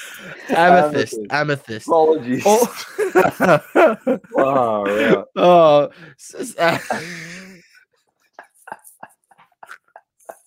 Oh, wow. All right, so let's run back through. The amethyst number to ninety-nine, pink number to ninety-nine. Why have they called it amethyst? Why isn't it a color like everything you know, else? Panini, Violet, like jade number to twenty-five, and... the sapphire number to twenty-five, and then the masterpiece card number to, to one. And then you got the rookie uh, set checklist. You got, uh, you know, there's one hundred thirty-two cards in it. You got the the. Level one, level uh, two, level three, level four. We've showed that previously. Uh, and then here's the the the brush strokes uh, checklist, which is one of the uh, the auto variants in there. That's a thirty card checklist. Um, you can go through and have a look at this article on Cardboard Connection. Uh, we'll even drop the article in the uh, description. Uh, so if you want to have a, have a have a sus, um, yeah. Look, he he's in every product. Let's be honest. Uh, he Mate, is Roy an autographed. Um, There's Roy Hibbert sauce. Oh, shit, yeah. Who? Roy Hibbert. He played for the Lakers, mate. You should know who he is. I know yeah. who he is. He's, he you, was, he was get, good in his days in Indiana, could, hey, but the, the league Riley. went past him when he couldn't shoot an outside shot and he was slow as a dinosaur. You can get um, Pat Riley in there as well. And as fresh paint, autographs, checklist, uh, all of these have variants. Go check them out. Go have a look. Uh, there's forty-five cards in that one. Then there's, the, there's another heir apparent. I believe there's the different variations. forty-five cards in that one. The holding court signatures uh, checklist. There's forty, uh, thirty-eight cards in that one. Uh, then there's thirty cards in the impressionist oh, no, ink in set checklist. Cool. And then there's the legacy portrait set checklist, which is the ones I like. That's got ten cards. You got Iverson, Barkley, uh, Kareem, Trae Young, Julius Irving, uh, Steph Curry, D Wade, Kevin Garnett, Ja Morant, Shaquille O'Neal. I'll definitely be looking to maybe potentially pick up a Shaquille O'Neal out of that That's set. A sick, that's like, a sick set. I like that one. And then it keeps going on. Uh, there's the memorabilia, relics, uh, checklist. Uh, there's, there's the art, do novo, do nov, or whatever, relics, oh, checklist. Nouveau. There you go, Doma. Why don't you just come in and, and actually read the word while you let me stumble got, here and, you got, you and got just the best, you got the best pronunciation in the in the hobby game source, in my opinion. The, the artistic. What sort of what word is that? Nuovo. Nuovo. What does Nouveau. That mean? Type it in Google. I've got to I've got to I've got to make sure I don't get this wrong. So I, I will do it. Nouveau. Uh, new. It means new. If it's new, modern or update. I'm going to update. Nouveau. It's actually nouveau. I'm listening to Google t- speak it to me. Source nouveau, nouveau, ah, nouveau. That's what it is. Anyway, anyway, absolute gibberish if you ask me. Uh, artistic endeavors, relics, so on, so on. It keeps going on, as you can see. Anyone who's watching this on YouTube, it goes on and on and on. Um, it's an interesting one. Modern strokes, my, my uh, strokes, these are familiar ones. Uh, Dress to Impress, well. uh, Le Cinque Pubelle, First Steps. There's a whole bunch of different uh, yeah, oh, inserts the, and sets uh, so within the within the Cool King set. Zion Williams. What about yeah? Ronaldo? People love that. I'm I'm not I'm not saying I'm a big fan. I think there's cooler inserts out there that uh, have more aesthetic appeal than than that, in my opinion. But yeah, what do I know? Uh, and once again, it comes down to personal preference. Correct. But it, it look, it's an interesting set. I think there's the autos in it are, are pretty good. Um, you know, it could yeah, be a little a bit better. They, they, I mean, they could put Giannis in there, and he might just never sign it. So that's probably why they've taken him out and, and stopped putting him in, in, in some sets, because he just doesn't sign cards. Um, but a lot of these are stickers, I believe, again, which is, you know, disappointing, because some of the the numbered stuff from last year, um, the portraits, I know, were on card, um, and we understand the whole situation around COVID, um, and, you know, player exposure to people and whatever, but it, it, it's still disappointing that they're not finding a way to to get these uh, products, which we, we know to have on-card autos, back to getting on-card autos. Um, we accept it, sort of accept, accepted it for the first few sets, but now, as we can see, it seems to be that the States is somewhat back to uh, normality uh, with full stadiums and, and whatnot. Uh, we want our um, you know products some back, somewhat back to normality. I'm not saying, you know, don't put stickers. I, I buy stickers. I, I'm not one of those people that shits on sticker autos. I don't think it's a bad thing. I think it's a good thing, because, you know, by doing stickers, you allow uh, the opportunity to get more autos in products. But I think um, Panini needs to focus on getting back to the on cards in the sets that we knew had on cards previously, uh, if you get what I mean. So um, it'll be it'd be good if that's the case. But yeah, Doma, anything out of that out of that that you like uh, in terms of the uh, you know the little mini sets, the Aurora, the blank slate. There's the blank slate oh, and the um the the portrait uh, is. Two that I like out of the set. Yeah, I like. Where is it? So I can actually the not that one, not that one. Aurora, I like. I, I do like the Aurora. The cards look good. So obviously we saw the Luke of the Don up the top. There was a preview of it. Um, Dress to Impress, not really. I, I don't mind the Cinque Più Belle. It's not the worst, uh, but honestly, Legacy Portraits. Um, I like a lot. I really like the Legacy Portrait source. There you uh, go. That's what they look like, Doma. Uh, Nouveau. Just a little. It's a little patch. Yeah, or, look. It's actually called a jersey, but anyway, it's it's called a patch now, apparently. So, let's see what it says here. Um. This enclosed officially licensed material is not associated with any specific player, game, or event. So why you would go out and buy those Art Nouveau, Nouveau, why Nouveau. You would go out and buy them, I have no idea. When the, the, the player itself, maybe the second there's a Ja Morant, maybe that one's worth it, because it might actually, you know, be associated with the player. Is there any? Um, is there any? Oh, um, that's from last leg- year. That's actually from last year.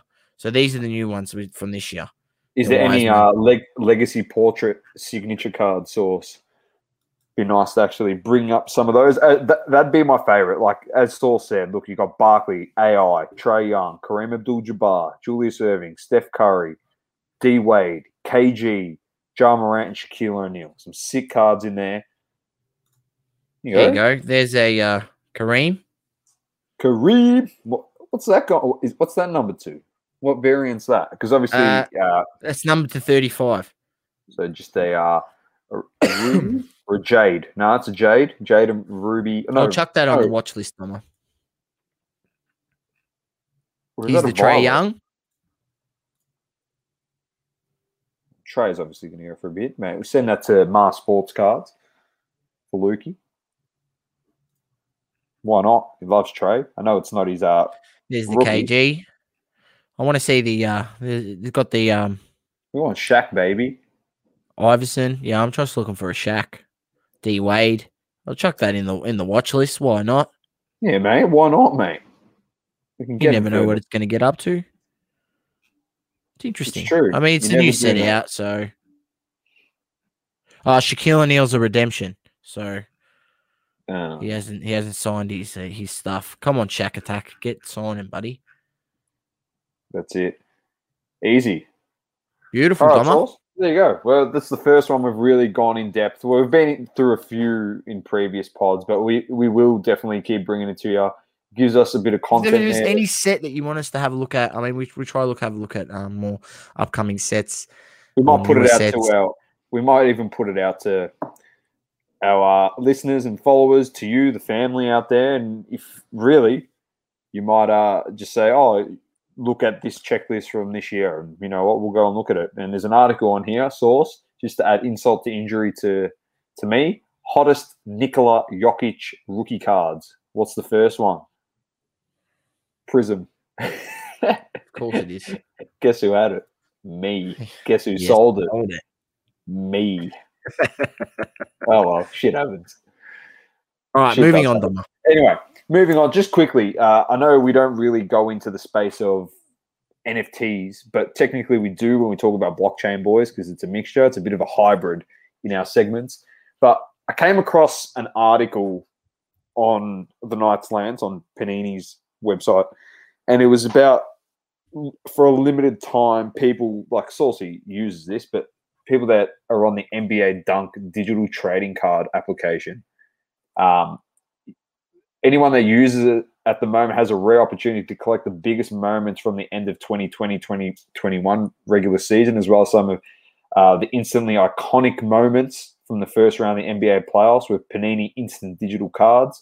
New cards are released daily but are available in the app for just one week, so make sure to complete your sets now. Adding to the instant intrigue, Panini Instant Cards now include a massive con- contest contest bonuses. Base Instant Cards include a three X, whatever, blah. Green instants, which are five hundred or less. Black, which are fifty or less. Instant signatures limited to twenty-five. So, source that there's a few things that, like, wording and stuff is very, very important when um when reading articles, and using words such as um, moments in there as well, and num being numbered is. Very, very around that top shot. top yeah, it's shot very. It, it actually is very important wording when you look at it. So uh, if no one's on it, no one's on it. Source and I dabble in it. You know what? It's free to play. You just sit there, you open it, your daily packs, you have a laugh, you get some numbered cards, and you're laughing. And who knows? In fifty years' time, you might be trying to collect the N B A dunk card, and people paying crazy prices for it, like they did what Top Shot was. Anyway. So that's it on that. I just thought I'd just bring people's attention. If you're not on there and you want virtual cards as well as uh, physical cards, uh, N B A Dunk app. Now, Sauce, the last thing I want to touch on before we get into Saucy Smokey and wrap up the show for tonight um, was uh, during the week uh, I was watching a lot of a lot of Pool Wax content. I'm just catching up on it, obviously, because we're in lockdown. So go through, catch up on Pool Wax and the crossover and L T B and just doing all that stuff. And I came across a video when um, the Pool Axe crew, Michael Vinicor and uh, Cahoon. Is it Cahoon? I think it's Cahoon. Pretty sure. Apologies if I've got whoever was with him wrong. Uh, went down to Tampa, and there was a showdown in Tampa, and it just made me think, Source, once this whole lockdown situation ends, and bringing it back to Melbourne when we were there earlier in the year, and obviously it wasn't what we we expected it to be, because it wasn't, um, I don't know, offering people what they really wanted in terms of like the, the genre of the hobby that people were interested in. But small show, Source, do you think, in opinion, yeah, it, it's an opinion, it's how you feel. I just put the question out there to you, to anyone that listens to this. Feel free to D M us and discuss with us. Uh, but do you think small show, Source, here in Australia, whether it be in Victoria, uh, are a must? I'm not talking like hobby hangout stuff, because that's I, I consider that a large scale, scale show, what Andrew puts on there. And he does a fantastic job.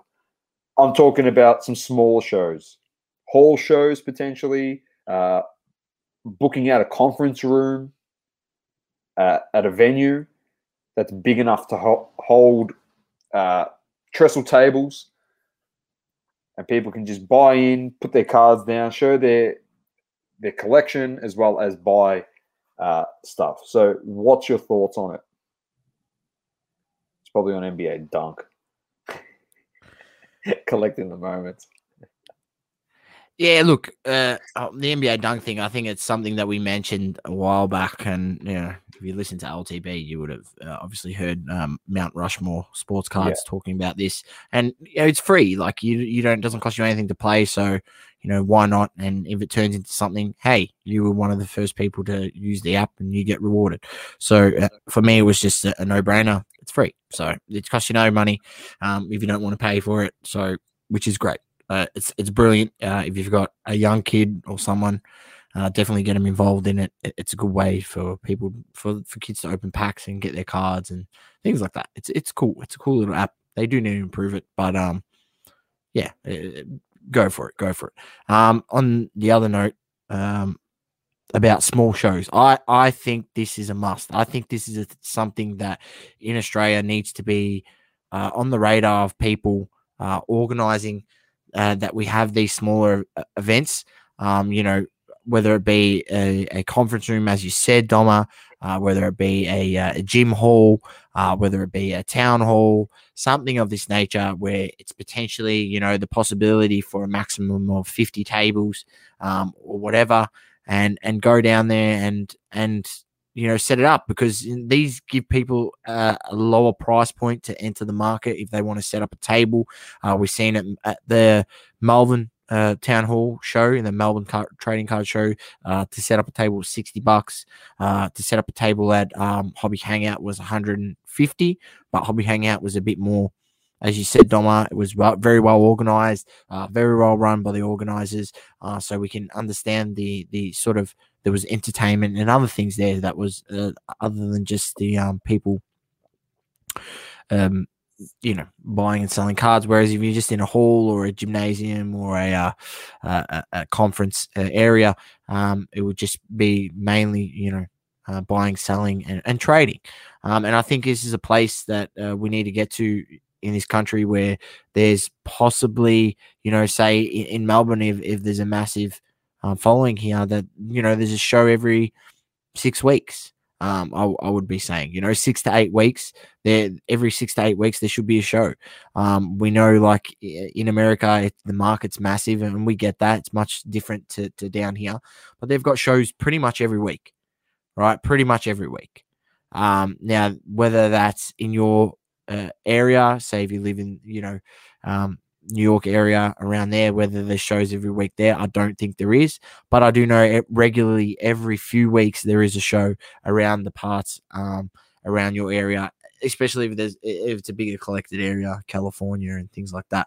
Um, but I think that's where we need to get to. Uh, and, you know, there are some guys out there that organize some shows now, and I think it's just a matter of finding that network of people that's going to be setting up consistently and then building upon that, because there was many people that came down to the Melbourne Town Hall or the Melbourne Town Hall, sorry, and that show that we that we went to, Doma, here in Melbourne, and they were disappointed with the uh, range of um, cards that was there. You know, a lot of A F L, um, sort of what we, we've grown to know, but uh, the card market down here has evolved since then. There's um, you know, very avid um, basketball collectors, um, soccer, and uh, N F L even, so and and baseball. There's, you know, there's guys down here that are also, you know, buy into baseball, especially uh, if you're one of the people that doesn't want to pay overs for boxes. Baseball is one of the sports where the boxes are still very, very, very reasonably priced. So um, you know, you can open stuff at at,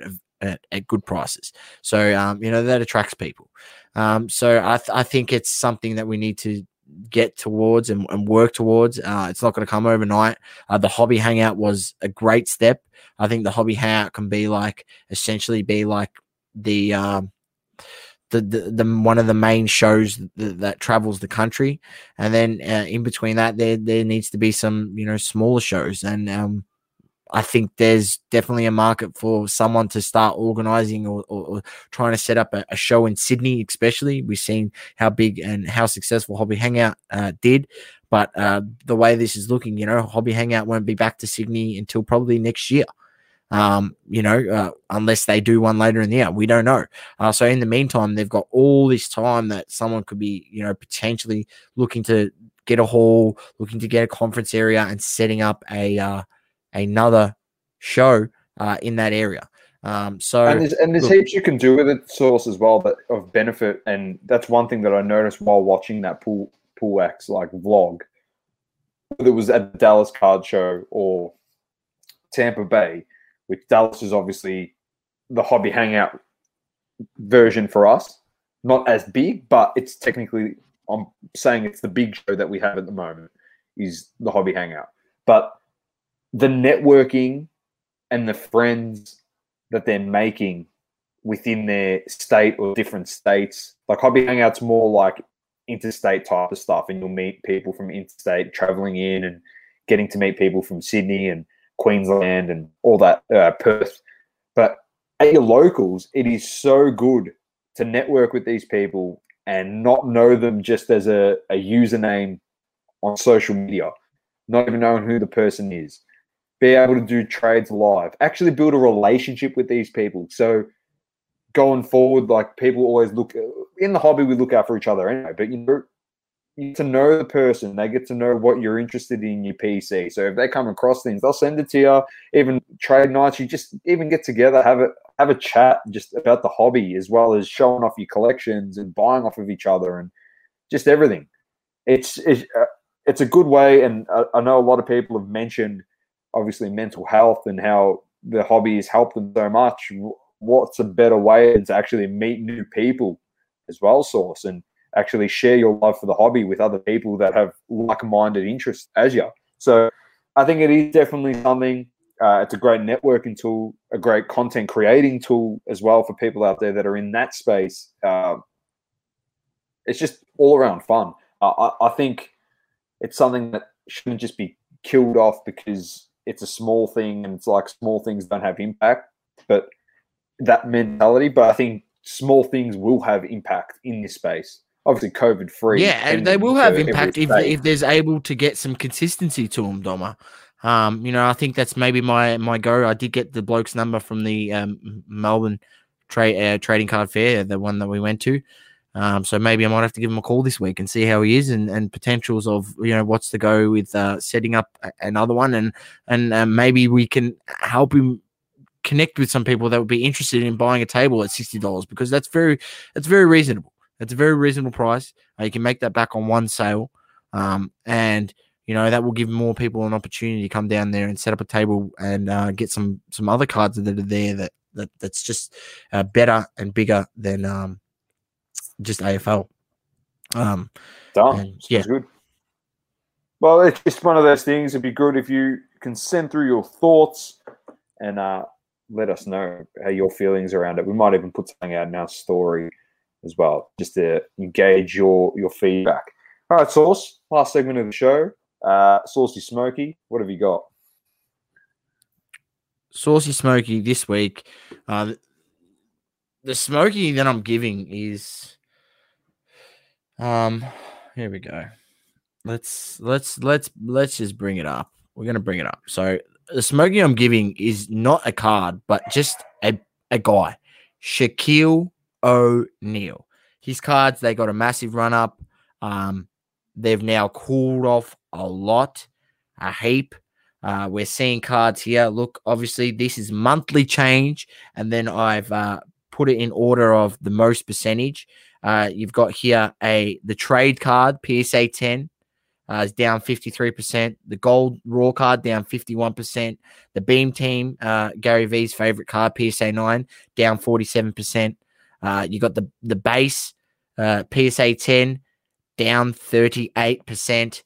Uh, you got the gold P S A nine, now down back below three hundred, which is a very, very good price. Uh, it topped up at around, topped at Doma, just under fourteen hundred, just about fourteen hundred, just under fourteen hundred. It's now back down to three hundred dollars. Far out. So I think, ladies and gents, like this is a time, you know, it wasn't really, they weren't really back at this price until last year. Um, the start of the last, uh, the start of the year, or around December, they were sort of around the two hundred dollar mark. Now they're back selling for just under three hundred. I think this is a good time to potentially, you know, go in there and get yourself a piece of Shaquille O'Neal. So for that, you do your research. I'm not going to go in there and tell you what card to get. There's a few that I've got. I've got a P S A ten in the uh, Shaquille O'Neal and the ho- hoops. Oh, I'm glad to see that finally uh, the Shaquille O'Neal nineteen ninety-two hoops card uh, has made it onto Card Ladder. Because uh, I uh, I nominated that and uh, put it in the uh, uh, I, I, I uh, submitted it as an option, so people had to upvote it. I'm glad that people eventually did upvote it and it got loaded on there, because uh, it baffled me the fact that uh, Zion Williamson's uh, rookie card N B A Hoops was on their P S A ten and Shaquille O'Neal wasn't. So uh, props to the the Card Ladder team for for getting that one done. Um, so happy to see it on there. And I bought this, funny enough, for around one hundred twenty-five dollars, Doma, and now it's back down to selling for one hundred thirty dollars. So I'm more than comfortable to go out and say, you know, Shaquille O'Neal is an amazing buy at this current point in time. You know, let's just we not went, remember we, yeah. This guy has won two finals M V Ps, a, a season M V P, a four championships. Um, he's done it all. And yeah. If the bloke could hit free throws, he probably would have been top three scoring all time. Probably.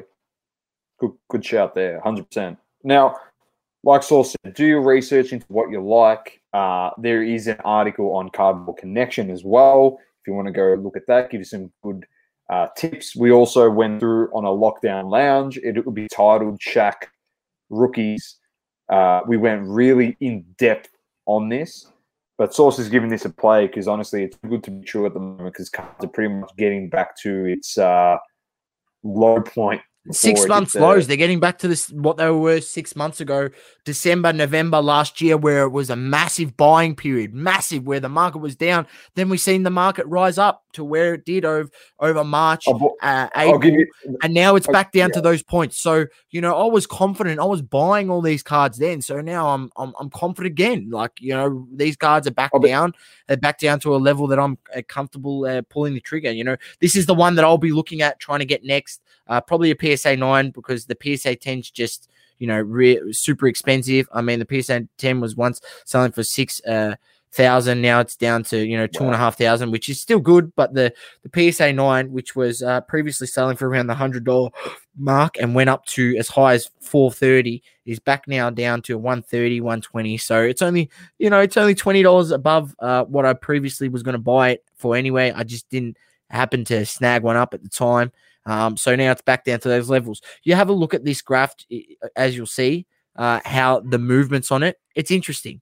You know, back down to around one hundred, move up, rise up, three hundred, two hundred, two hundred fifty, back, back, back down, uh, around to one hundred mark, just uh, around Christmas time, November, Christmas time, uh, when people have no money for cards and plenty of money for Christmas gifts. Uh, so the car market usually takes a dip. This is, you know, I've only been, I've only been doing this, and I'm, I'm going on the record saying, you know, I've only been doing this for two, two and a half years. But in those two and a half years, I've noticed two periods over Christmas where the mark re- market really dies off. So anyone out there, if you're listening to this, I'd be accumulating funds, accumulating stuff, because come, you know, I think there's going to be a bit of another market rise potentially, but come Christmas time around this year, it's, it's, you know, it could be another buying opportunity. Now, I'm not saying that right now isn't a buying opportunity. I think it is. There's a lot of people out there not knowing whether we've hit the bottom of the market. I'm, I'm at the view of, I'm not going to get out there and say, oh, this is the bottom, because no one ever knows the bottom, but I am out, I'm out here saying I'm comfortable buying at these levels because Uh, from where the cards were, they're back to the levels where I thought they were too cheap back in December last year. And I was buying a, a hell of a lot then. Uh, stopped buying over that period, sold quite a few cards, uh, stuff that I'd bought for a lot cheaper, uh, obviously securing those profits and then using that money to to buy some other stuff. But um, now it, it's at that point where, you know, you, you got to seriously look and, and, and if you're really believe in cards and believe in card collecting uh, and its longevity. If you aren't buying cards now, it's um, I'm sort of don't know what you're doing, because this, you know, they, the old motto, buy low, sell high. Well, this is the perfect opportunity for you to do that. So, uh, ladies and gents. I, I uh, even went out there because Source, obviously, as I said, tried to, he was telling me buy the Topps Shaq rookie Uh, a while ago, and I didn't listen to him, and it got to really high levels. But I, I'm buying the card. Sometimes I don't buy the slab, I buy the card. I like it when it is slab because it is protected. So I went and bought an S G C eight point five Source for twenty-two bucks. twenty-two bucks. I got a Shaq rookie, so I'm not complaining. Yeah, well, th- and this is what I'm saying. There's people out there. Yeah, there's people out there paying literally twenty bucks for a, you know, some Zion variant rookie N B A premium hoops. Uh, rookie card um, when you can go buy a Shaq. Um, I, I'm not shitting on Zion. I love Zion. I think he's going to be a beast.